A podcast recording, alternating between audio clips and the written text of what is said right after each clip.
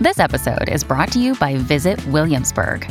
In Williamsburg, Virginia, there's never too much of a good thing. Whether you're a foodie, a golfer, a history buff, a shopaholic, an outdoor enthusiast, or a thrill seeker, you'll find what you came for here and more.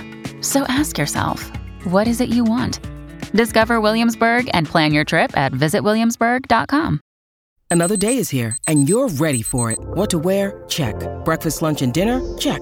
Planning for what's next and how to save for it? That's where Bank of America can help. For your financial to-dos, Bank of America has experts ready to help get you closer to your goals. Get started at one of our local financial centers or 24-7 in our mobile banking app. Find a location near you at bankofamerica.com slash talk to us. What would you like the power to do? Mobile banking requires downloading the app and is only available for select devices. Message and data rates may apply. Bank of America and a member FDIC. When you need mealtime inspiration, it's worth shopping Kroger, where you'll find over 30,000 mouthwatering choices that excite your inner foodie. And no matter what tasty choice you make, you'll enjoy our everyday low prices, plus extra ways to save, like digital coupons worth over $600 each week. You can also save up to $1 off per gallon at the pump with fuel points. More savings and more inspiring flavors make shopping Kroger worth it every time. Kroger, fresh for everyone. Fuel restrictions apply. Richard Syrett's Strange Planet. Following the truth wherever it leads. Exposing evil and corruption and the secret machinations of powerful elites. Revealing the high strangeness beneath the surface of our supposed reality. Coming to you from the Great White North and his studio beneath the stairs. Here's Richard. And welcome to another episode of Strange Planet. Thanks for sticking me in your ear, as always. Looking forward to this conversation. We are going to uh, discuss dowsing, the uh, remarkable case of Lindsay Higgins. If you don't know about the Lindsay Higgins story, uh, she was the uh, her story was the subject of the Netflix series Haunted. Uh, series um, or episode five, I think, in the uh, the first yes, season, season one, episode five. There you go. And uh, we're going to discuss uh, Lindsay, dowsing, uh, reincarnation, and much more with uh, two wonderful gentlemen Dan Baldwin, professional writer, often a ghostwriter for other professionals. He's written, co written, or ghosted more than 50 books, has won numerous local, regional, national awards, certified clinical hypnotherapist plays the Native American flute, an expert pendulum dowser, having used the pendulum to assist in finding missing persons for over 15 years. George Sewell describes himself as a cognitive philanthropist, active in all aspects of theater. His undergraduate degree is speech and journalism from Northwestern State University in Louisiana, and a Master of Arts degree in drama and communications from the University of New Orleans. As a playwright, he's written plays for community theater, college theater, dinner theater, awarded the Louisiana Division of the Arts Fellowship in Theater Playwriting. Vocationally, he's re- uh, retired as a counselor, has a master's in counseling from Louisiana Tech, a licensed prevention professional, program manager, administrator in the field of addictive disorders, including pro- problem gambling. And uh, together, they are co authors of Paranormal Pendulum 3 The Abduction of Lindsay Higgins, the UFO Phenomenon, the Spirit World, and Beyond. Gentlemen, welcome both. How are you? Great. Glad to be here. I could take uh, up half the show just uh, reciting your impressive resumes. Um, first of all, let's start with a, a, a, real simple one. I hope it's a simple one, and that is uh, to the uninitiated. Can you explain pendulum dowsing? Yeah, it's a very simple process. Uh, people are familiar probably with the old farmer out with the uh, Y-shaped stick looking for water back in the the North Forty. Yes. Yeah, it's uh, called the witching stick. Well, it's the same. It's the same principle. The only difference is I use a weight on a string, and what you do is basically you ask yes or no questions, and a spin to the right will be a yes, spin to the left will be a no. So you know, is the missing person in Arizona? Yes. Is the missing person in Phoenix? Yes. Is the missing person north of uh, you know uh, Interstate 10? Yes or no? And you you know you develop the uh, the answer to your your problem, whatever it may be, through yes or no questions. It's an extremely simple technique and easy easy to learn.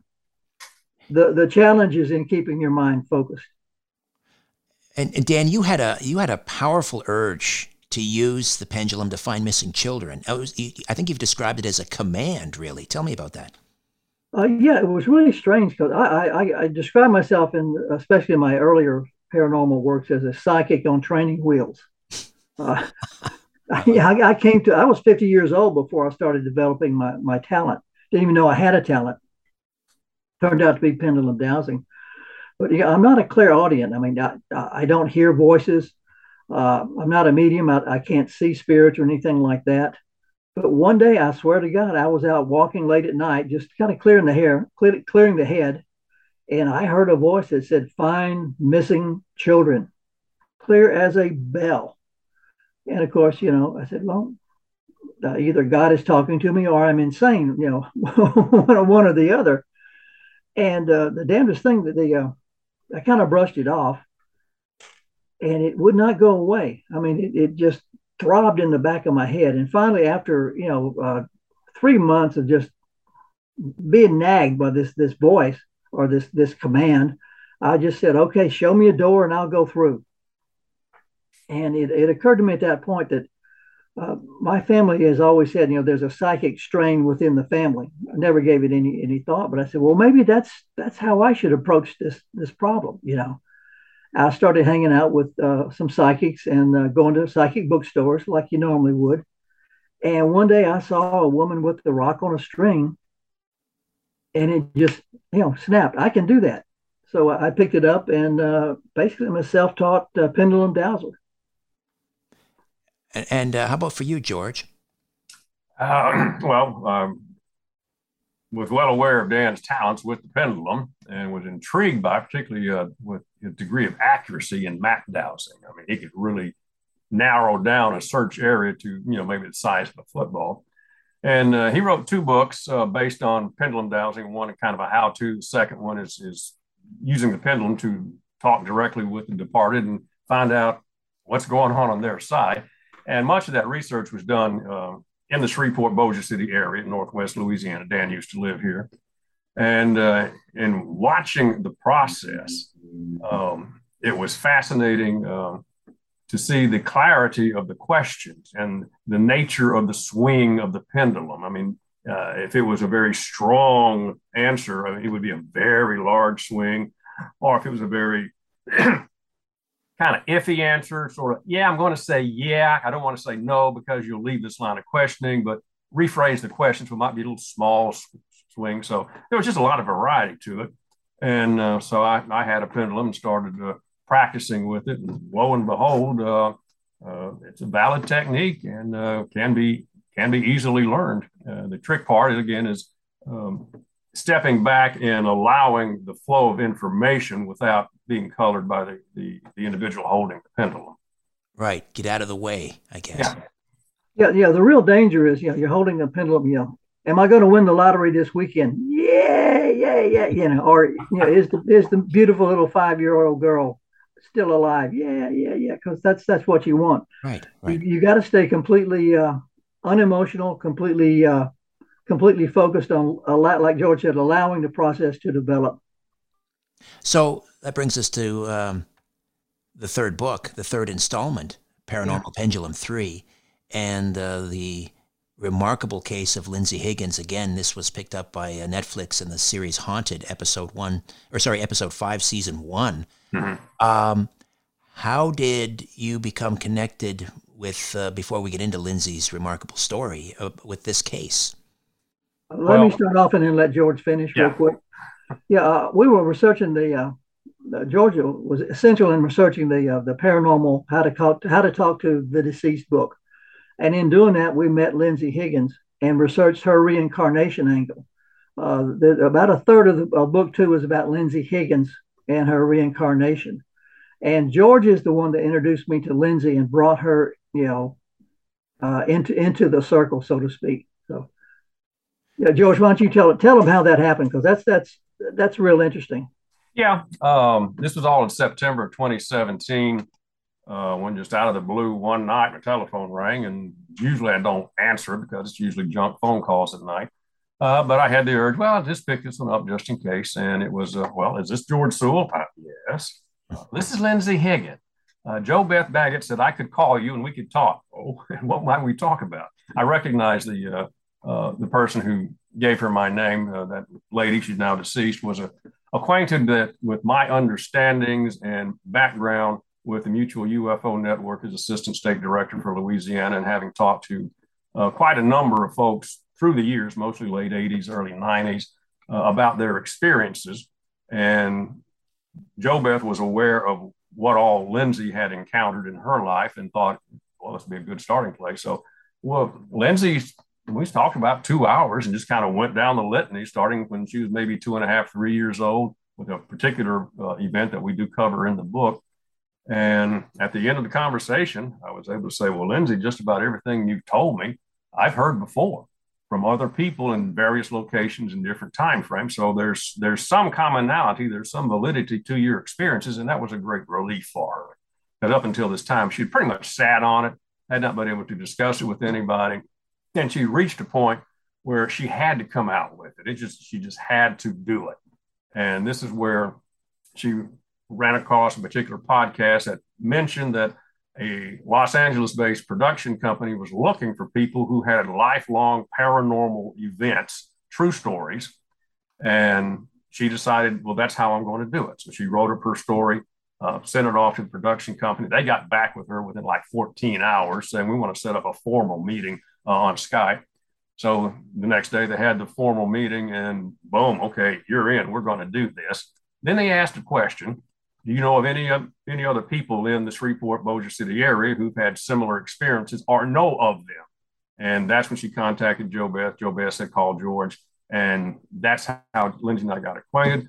We did not meet personally until we were on location uh, uh, outside of um, uh, you was in California. Pasadena, it was Pasadena. Yes, Pasadena. Beautiful, beautiful, beautiful 1880s uh, ranch. Oh gosh, it's a gorgeous place. But that's when we first met in person. Right, and we should point out that the the uh, the Higgins family. Um, fairly well known, I would think, in Shreveport, right? Because the, the father was a restaurateur. Yes. Oh, yes. Yes. Very well known family. Uh, they've owned a number of very popular restaurants. Um, solid, solid businessman. Um, good folk all the way around. They're just just nice people. So Lindsay Higgins, uh, what's remarkable? Well, you would know. You're, I mean, you're mm-hmm. involved with MUFON, and you're both, you know, in, investigating these things. I would think, though, that um, for someone to have conscious memories going back to the age of two and a half, three. Mm-hmm. I mean, these are not memories that are retrieved through necessarily yeah. through a regression. Correct. These are conscious memories. I think there's actually even a, a name for that in in sort of the uh, in ufology or the the um, contact world. Mm-hmm. A specific name for is there? Yeah, I'll say that these are actual memories Lindsay has, even when she was two and a half and three. I mean, she's not repeating what she was told. She remembers that particular event, and some of the instances were very very startling dreams uh, that were repetitive uh, so she could recount what she dreamed about, and we were able to um, work with that. And in most cases, find that this was really a flashback of an actual occurrence. And that's the beauty of using the pendulum. It, it's uh, an approach that I'd never never heard of being used for this kind of um, investigation, to use the word investigation. And it proved to be very, very effective. And after cross checks and double checking with other sources, um, much of the information was okay. This is this is this is genuine. This, we can go with this. So let's we're going to take a time out here in a few minutes, but let's get this conversation uh, regarding Lindsay's remarkable timeline going, and then we'll pick it up on the other side. So that first incident that happened uh, on the second floor of this restaurant. Her father mm-hmm. converted an old railroad station into this restaurant. Yes. So the restaurant's down below, and sh- they're living above, I guess. Yes uh, and she's two and a half. She's wandering out on the balcony. Take it, uh, take it from there. Well, what it was is uh, when the family's downstairs working in a restaurant, Lindsay's upstairs in her room. Uh, she's got a much younger sister in another room in, in the crib. And Lindsay would just this way she describes it, she was just bored and looking out the window. It's a nice sunny day, and she wanted to go outside. So um, her friend Morlock obliged and opened the window for her. So she went out to this balcony and was having a good time. Of course, people outside coming in the restaurant noticed this child running around the balcony. So they alert the family. They run up there, pull Lindsay back in, close the very large, heavy, double hung window. Dan and I inspected the window and asked the obvious uh, How did you get outside? Uh, Morlock opened the window for me. What do you do with that? there is no other explanation how Lindsay got outside other than the window was open. There's nobody upstairs who could have or would have opened it. Uh, therefore, I'm kind of just left with somehow this window was opened by her imaginary friend, Morlock. Right. And she had a description of Morlock, right? She... Uh, indeed. indeed. Her father asked, Well, what does he look like? And she described uh, kind of a slim, gray haired fellow, um, very pleasant, very likable, but uh, he smoked different. Her, her father smoked cigarettes. She was familiar with that. But what she was trying to describe here, well, he smokes, but it's a big brown thing. She didn't know about cigars. But she described a cigar, and her father immediately just, whoa, hello, because uh, he told us that very often he would smell cigar smoke uh, in the building when nobody's smoking cigars. So that's a that's an aroma that still continues to this day. When we had our sessions inside Central Station, some of the staff there were still reporting that uh, they would often capture a, a, wafting aroma of cigar.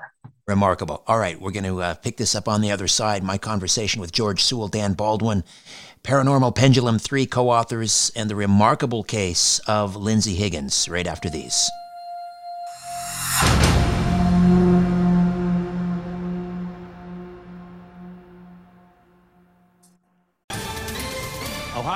Ready for some quick mental health facts? Let's go. Nearly 2 million Ohioans live with a mental health condition. In the U.S., more than 50% of people will be diagnosed with a mental illness in their lifetime. Depression is a leading cause of disability worldwide. So, why are some of us still stigmatizing people living with a mental health condition when we know all of this? Let's listen to the facts and beat the stigma. Ohio, challenge what you know about mental health at beatthestigma.org. The truth will set you free. Free. free. But first, it will really tick you off. Welcome back to Richard Syrett's Strange Planet. And we are back. George Sewell and Dan Baldwin, co authors of Paranormal Pendulum 3. So we were talking about Lindsay Higgins, two and a half years old, uh, found on the balcony upstairs in their uh, family restaurant in Shreveport, Louisiana, and and uh, there's no other explanation. I mean, how she could have possibly, on her own, this little child, raised these very heavy windows, double hung windows, to get outside. She said it was her friend Morlock. And uh, her, her her father Joe sounds like kind of a no nonsense guy. Didn't buy that story. Um, but on the other hand, the window was open, so yeah, it kind of nagged at him apparently. And what he disclosed when we were having our sessions over the past two years for this book was he he mentioned he had a suspicion that if indeed there was a spirit presence in the railroad station uh, who may have actually managed to manipulate the window to, to open it, uh, he had a hunch as to who that person might be, and we kind of explored that uh, in in uh, in the process of compiling all this information. And in fact, I think we have a in a transcript form in the in the book where an individual that Dan and I were thinking was Morlock uh, turned out um, not to be the case, but the person we thought was Morlock, that would be W.D. Woodworth. Uh, um, W.D. Woodworth asked the spirit of this other gentleman who was a railroad man who had an office in Central Station. George Couch, is that his George Couch? Pete Couch. Pete Couch is his name. Couch. Pete Couch, right. And as it turned out, uh, yes, Pete Couch was the spirit watching over Lindsay at that time at the behest of W.D. Woodworth, who, uh, as we learned, was her father in her previous incarnation. Uh, so there's a lot of there's a lot of reincarnation in this and a lot of continuity, that, yeah. particularly with uh, uh, Lindsay, her sister, and her father maintaining those same relationship in the just previous incarnation as the Woodworth family. So, and, and Pete Couch was a railroad uh, president of a railroad. Right. I think it was Arkansas, Texas, Arkansas, Louisiana. Uh, I'm not exactly sure. He was a friend of Joe, who is also a railroad enthusiast, and he. Uh, Joe's a Joe's a big enthusiast. Now, um, at the time that Pete Couch was there, Pete Couch died in 1955. But as a child, uh, Joe frequently spent time down at the station. He loved trains. He loved the whole thing.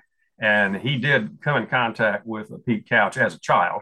And um, when he had an opportunity later in life to uh, acquire the Central Station and get it on the uh, historic records and turn it into the restaurant, I mean, that was kind of a, that was just his moment. He just loved that. Right. So, uh, you know, Joe is maybe taking a bit of a flyer here and thinking, well, I don't necessarily believe in, in ghosts and this sort of thing, but if it were to be a spirit, it would maybe it's it's Pete Couch. Well, that description that Lindsay gave, yeah, that's what that's the way Pete Couch looked. I right. Mean, uh, she right. gave a description of him as he looked at the time when her father Joe was around there. So Dan, I think you, you, maybe I'll go to you to pick this thread, this incredible thread uh, up, and that is the the W. D. Woodworth angle here, and this aspect of reincarnation, um, using your pendulum, contacting spirits, trying to get a lead, lead you to a cemetery. Yeah. Can you pick it up from there? Yeah, it's a, it's almost well, it's like a detective story almost, and yeah. it it, show, it really shows the involvement of the spirit world in connection with the UFO phenomenon. But it started one day. George and I had planned to go to uh, the old Oakland Cemetery, the old cemetery in Shreveport, and just to nose around, see what we could come up with. There's some you know pretty famous local celeb- local people buried there, so we were going to see what we could come up with. Uh, that morning, we went to a location and just said, "Well, let's let's see if we can come up with anybody here while we're waiting around, just kind of on a lark. And the place we went to was was a prominent point that was uh, currently has a VA hospital on it. It was a fort back in the Civil War. The Native Americans lived there for thousands of years, so it's kind of a special place. High bluff overlooking the, the Red River. And we just, on the spur of the moment, sat down at a, a picnic table and asked, uh, "Is there any spirit here would like to talk to us?" And a fellow came up and we had a conversation and we recorded it. And we asked him if he would, you know, we, we're going to go to the cemetery this afternoon. We'd like to pay our respects to your grave. Are you buried there? He said, Yeah. So if you'll meet us there, take us to your gravesite. We'd just like to, you know, do the honors thing.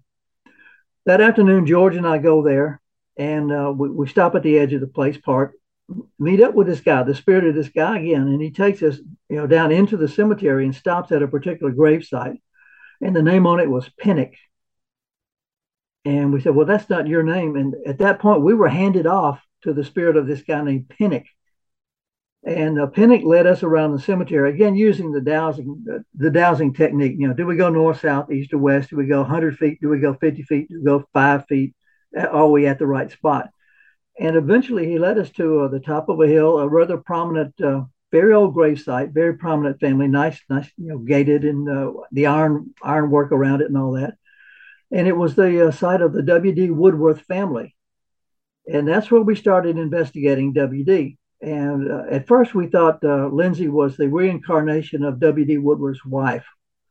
Uh, this this proves the point of doing multiple sessions with the pendulum dowsing. Through uh, through more sessions, we learned that uh, Lindsay Higgins is the reincarnated daughter, not the wife. So she is a reincarnated daughter of Sally Murph Woodworth.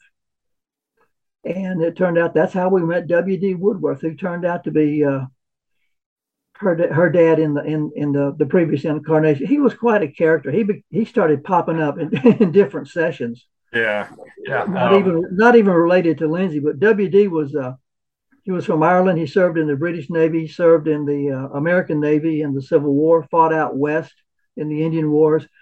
Uh, was wounded in the eye, came back to Shreveport, and uh, became uh, his nickname was Blind Billy. It became something of a something of a rounder, and uh, uh, I think he liked George and I, and I think I think George and I kind of took to him. Yeah. In another lifetime, we were probably drinking buddies. well, what's interesting, uh, I was able to research and found a lot of newspaper clippings that reference WD and the family uh, back in the late 1900s and very early 20th century. And um, it was kind of interesting. Uh, WD would post an advertisement in the paper uh, warning merchants in this town do not give credit to my wife. I will not be good for it. And then his wife would post a similar ad saying, do not serve my husband liquor. yeah. It was it was just curious. And that's the way they were carrying on like this. Uh, very, very colorful, very colorful characters. I think I'd be drinking buddies with WD myself. Oh yeah, yeah. Um, so what is? Oh, you probably were. You know, you never can tell. Never can tell. All right. Well, let's get that pendulum going. Uh, yeah. What What is then the connection? Connect the dots between W.D. Woodworth, uh, uh, Woodworth, and Morlock, aka Pete Couch. W.D. asked Pete Couch, the spirit of Pete's Couch, to kind of keep an eye on Lindsay while she was living there in the old railroad station. That appears to be just what it was. And that came through in the uh, in the communication. That's pendulum, pendulum sessions yeah. we had inside uh, Central Station with uh, Lindsay's father and several other people, uh, and that was clarified then. And okay, Pete Couch opened the window, but WD asked Pete to keep an eye on Lindsay while she was living there at Central Station. That seemed to be yeah, yeah. Uh, in the book, you know, in, in, each chapter we explain what happened in the chapter, but we also include uh, excerpts, transcripts from the actual pendulum session, so the reader can get an actual feel for uh, how the information was developed and what it's like to actually conduct a, a spirit mm-hmm. session through pendulum dowsing. I would like to pick up on that thread when we come back uh, yeah. and talk about how these pendulum sessions work exactly. Uh, George Sewell, Dan Baldwin co authors of Paranormal Pendulum 3, as we uh, continue to discuss the remarkable uh, life and times of Lindsay Higgins right here on Strange Planet.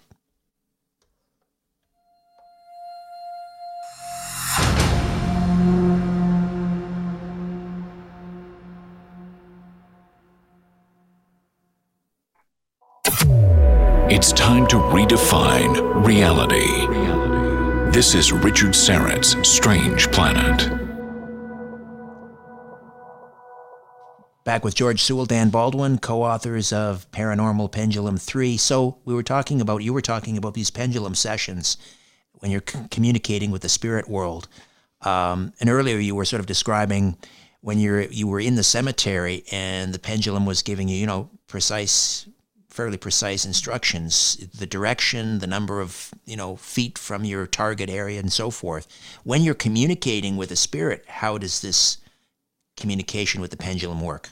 Yeah, well, one of the one of the really uh, real benefits of uh, pendulum dowsing and communicating with the spirits is uh, you're not sitting there hoping for you know, a knock on wood or maybe a single word EVP or something like that, or just your hair raising on your hands uh, you can actually conduct uh, full full fledged uh, conversations. And our, our, you know, we've we've talked with spirits up to 10, 15, 20 minutes at a time.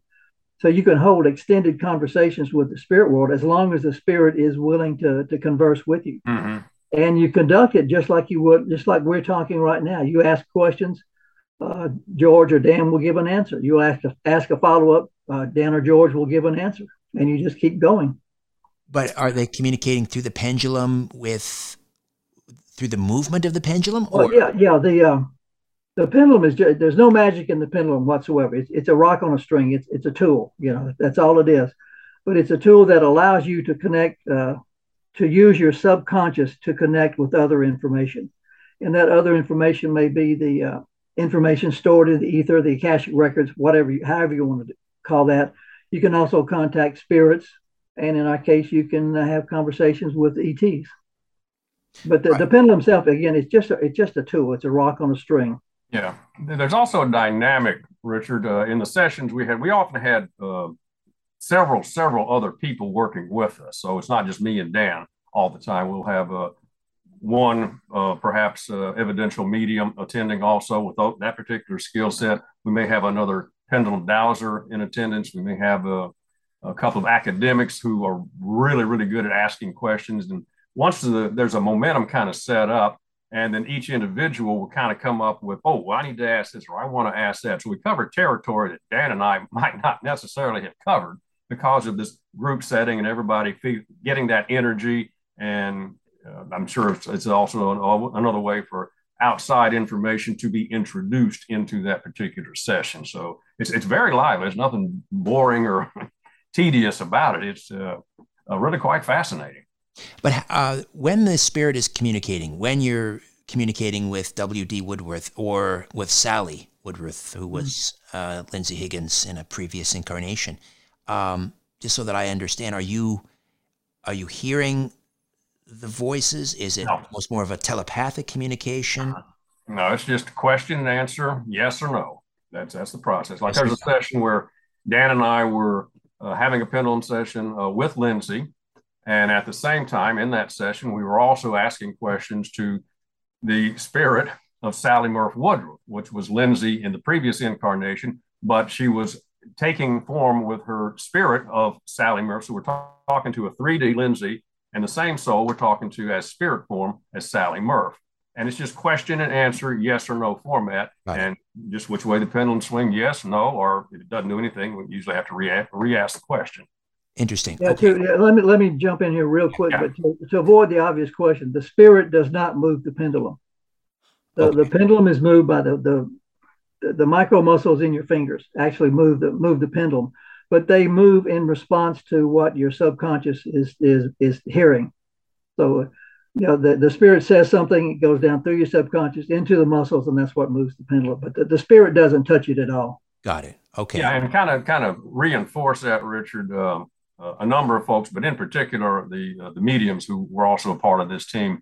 Uh, of course, they would pick up the response instantly before the pendulum even started to move. So um, it was good to have that perspective as well. Right. Well, this is interesting because uh, I don't know how common this is, but here you are interviewing Lindsay Higgins uh, and also communicating with her previous incarnation from past life, Sally Woodworth. So, two spirits, two different, I don't know, expressions. Mhm. Uh, Yeah. Has that happened before? All the time. We, yeah, Oh, yeah.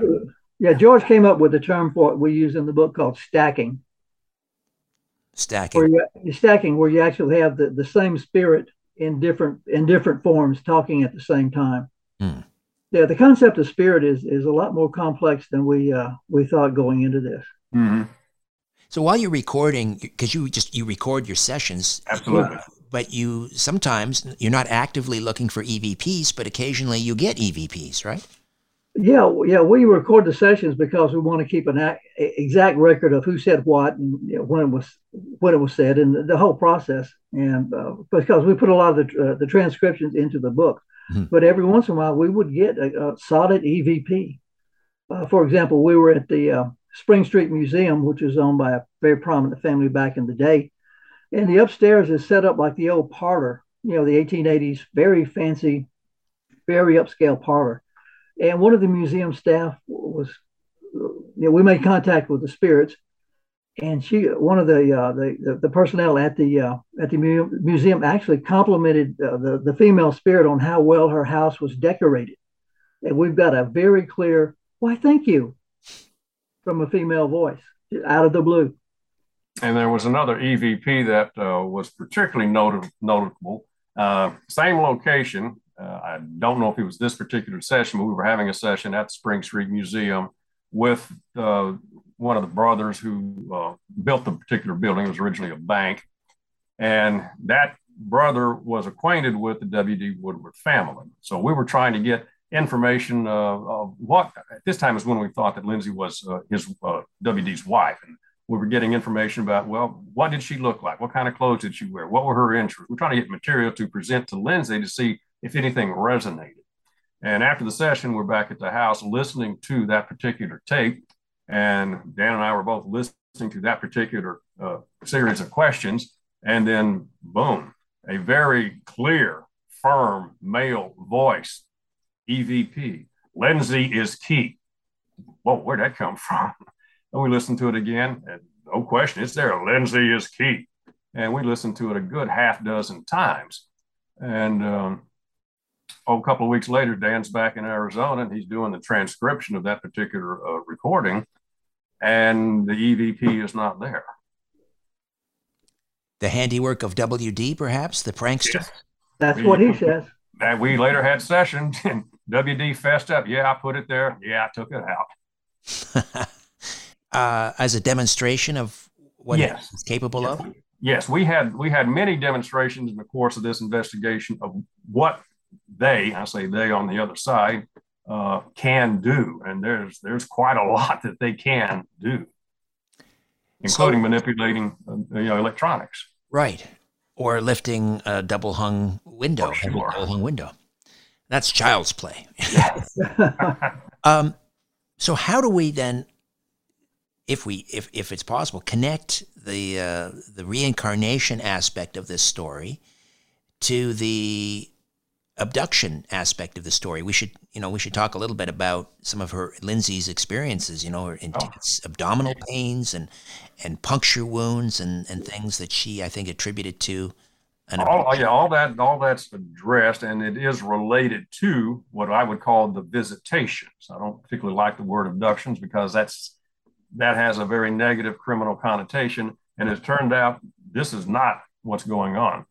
What uh, what we pieced together over two years is that uh, 6,000 years ago, on a different plane than um, the dearly departed are, it's a little, a little higher frequency than that plane. Um, evolved spirit that we called ET, uh, and that our two mediums got a very strong impression of as a very highly evolved, very powerful entity. Um, ET, using that reference, and Lindsay uh, had a meeting, so to speak, and Lindsay was asked would she want to participate in a longitudinal uh, process. I won't say experiment because they, weren't experimenting. They they had a goal, but it would take several thousand years for it to become manifest, and it was to uh, affect human beings' longevity and their their ability to use their sixth sense to communicate more freely with the other dimensions. And because Lindsay would be reincarnating, that seemed to be an element that was necessary for her participation. So she agreed to this. And of course, when you you know when you incarnate, you lose all of this memory, so you don't have the recollection that uh, okay of what's going on. And once Lindsay got a understanding of really what was happening, um, it made a big difference. And she said, "Well, if I agreed to do it, then by golly, we're going to continue, but let's take away the pain." Let's not have the discomfort. And there was an agreement made. Uh, Lindsay made that request. It was okay, sure, fine, we can do that. And she has had some uh, visitation since then, and she did not associate any discomfort uh, with that. So that that was a a good relief. Right, because previously there was uh, some severe abdominal pain when she was what eight or nine. Yeah, starting at the age of nine, and uh, it was undiagnosable. Uh, she was hospitalized, every test in the world done. There was absolutely no explanation for the, uh, the, the pains, and doctors just kind of wrote it off as well. Her mother's got cancer, and she's just trying to get attention. You know, that kind of silliness. And so, what um, memory does she have of this uh, this experience that is connected to that pain? She had, uh, um, we cover in the book uh, a couple of flashbacks uh, where she was triggered. One was uh, she, uh, as an adult, um, went to a sensory deprivation center just to, you know, get in the tank and just lose all sensors and just kind of hope, meditate or whatever. She got in that, and that sparked a memory of being in a holding area inside a craft awaiting for whatever the procedures were to be. And that just freaked her out. She leapt out of that uh, that uh, chamber and uh, just just freaked out, just scared her husband to death. um, but in describing what she was flashing back to, uh, she related um, an event that uh, uh, would explain some of the discomfort that there were some procedures done that the individuals who were working with her probably did not know that they were inflicting pain. Uh, that did kind of surface in a few of the sessions that uh, they, the workers, not the ET, the supervisor, but the, the actual people or entities who were doing the physical work when it was physical. Sometimes it's astral, it's not physical. Uh, but they, they weren't always aware that uh, what they're doing was causing discomfort for Lindsay. So you also discovered um, about 4,000 years ago, there's um, I think it's called Poverty Point. Yes. Louisiana. This is a, a, UN World Heritage Site. Yes, indeed. Um, you contacted a medicine man using the pendulum. Was he? Uh, did he go by the name Jocko? Uh, it's a name I gave him as a character, Jocko.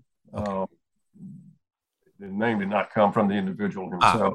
Ah, okay, so although I know, uh, yeah, I know who the individual is who previously was that individual. He's deceased, and that's the individual we were communicating with the pendulum about his previous lifetime as this medicine man at Poverty Point, which is a very ancient and um, very, very prominent um, mound building culture trading center. They traded from the Great Lakes down to South South America. Apparently, it was a huge trading center.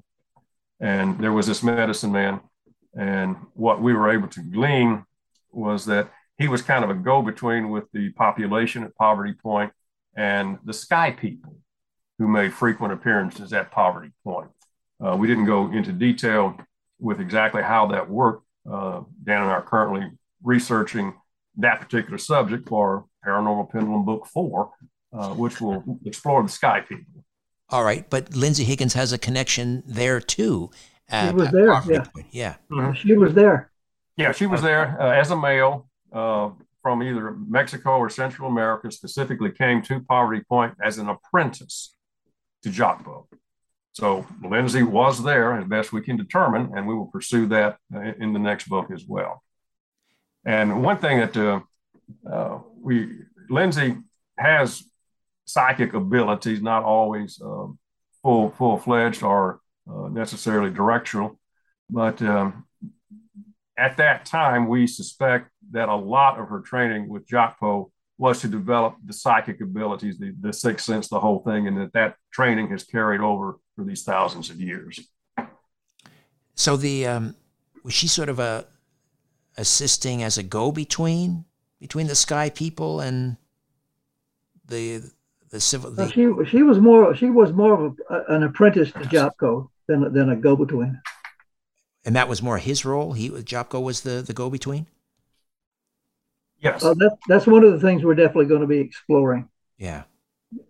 Um, I'm not, I'm not, sure. I'm not sure go-between is is an accurate term. Okay. Yeah. Uh, in, in, in some of the research that, that we're conducting now, uh, there doesn't seem to be a need for a go-between. Uh, from what we're, we're finding early on in the researches, they would show up and the people would say, "Hey, they're they're back." Uh, there was no need for no need for a go-between. Um, have you used the pendulum to contact um, spirits, you know, our ancestors, who and ask them about interactions with sky people? Yeah, that's uh, yeah, we're that's what we're doing now. Uh, you know, George is in the center of uh, the, the, the mound building cultures. I'm out here in the in, in the middle of cliff cliff dwelling center out in Arizona. So we're we're doing two two entirely different cultures, but we're asking about you know interaction with the sky people. And uh, what I'm getting out here is that there was definite interaction between the the uh, at least the, the Pueblo people for sure and the quote sky people and that it was uh, not scheduled but pretty regular, and it wasn't uh, wasn't anything to be frightened about. It wasn't you know there was there was no fear. It was like uh, you know companies coming to companies coming. They they were wide wide open to it. Yeah, we'll we'll we'll be hopefully getting some descriptions of what the sky people appeared to the, the population, but what Dan's gleaning is that there was nothing frightening, terrifying, or otherwise disturbing uh, to the residents. All right, look for more details in the upcoming Paranormal Pendulum 4. Yeah. Uh, just sticking with the Sky People just for a, a few minutes yet yeah. before, we, uh, before we say goodbye, and that is um, when you have these communications with our with our ancestors about Sky People, do the, I mean how do they? you say they, you know they were non-threatening, they weren't frightening. It was companies coming, but did they? We tend to we tend to um, when we when we when we look at our ancestors or consider our ancestors and, and possible interactions uh, with extraterrestrials or whatever, you know, we we assume that they looked at them as, as you know gods of some sort. Did they look at them that way? No. Uh, again, uh, I conducted two sessions in uh, different cliff dwellings about two weeks ago, and yeah, this is all tentative. We're still in the early stages of of, uh, of research. But I would go to the the, uh, the cliff dwelling, sit down, and uh, yeah, I don't hold a seance. I just say basically, if there's anyone here who would like to speak to me, I would appreciate speaking to me, speaking to me. And I would get a yes on the pendulum. Well, are you someone who lived here at the time this place was was active? I, I would get a yes. And what I'm getting from them, uh, the, the answer so far is uh, the sky people weren't considered gods. They were they were considered people who came down in these uh, strange machines and uh, mm, conducted trade in a way. Mm-hmm. But, you know, there's so far there's there's no indication at all that they were considered gods. Yeah, in, in some conversations I had at Poverty Point with this entity uh, we recognize as Jacques Poe, apparently it's a little more hierarchical in this particular society because Jacques Poe presented himself as the go-between, that uh, the Sky people didn't mingle directly with the population at Poverty Point, but they would share information or other, other materials. And in return, Jacques Poe um, was describing his main uh, uh, service to the Sky people was helping them understand human emotions and feelings. That this was something they may had an intellectual awareness of, but because they themselves did not have that kind of emotional uh, machinery, I guess use the word machinery, uh, that this was a, a, great learning opportunity for them. And apparently, uh, Jacques Poe was able to uh, convey to them some appreciation for human emotions and feelings. Uh, yeah, yeah. Well, one of the things, yeah, one of the things I uh, I kept coming across so far. Again, this is early research but uh, they conducted trade, but the trade was in ideas. Yeah. Interesting. Interesting. Yeah. Right. More to come. I mean, yeah. What would what would our uh, what would our ancestors have technology wise? Yeah. yeah. Sky people would be interested. Here, we got uh, the sharp rock. You want this? um. So what what have you able to connect in terms of you know through communication using the pendulum with the spirit world and the the connection between uh, extraterrestrials, sky people, um, the spirit of our ancestors. Are they? Is it a continuum? Are they? Are they? Is there a connection? Yeah, let me let me intro and let George finish it. But uh, there, there's a definite spiritual aspect to the uh, to the the UFO world, at least in terms of what George and I are doing our whole involvement we have discovered is has been stage managed by the spirit side. In fact, there's a chapter in the book called the stage manager, and there was a there's a specific spirit, probably more, but at least one specific spirit who's kind of put together this whole team of the New Explorers Club. It's what I call it. It's me and George and our, our mediums and our friends and some other dowsers. But uh, the the stage manager set this whole thing up, and uh, let George finish it out. Um, yeah, in the process of the, the, two years here, we realized that um, uh, there are a lot of others who are interested in this particular research and, in particular, having this paranormal pendulum book three made available so that uh, people can can access it.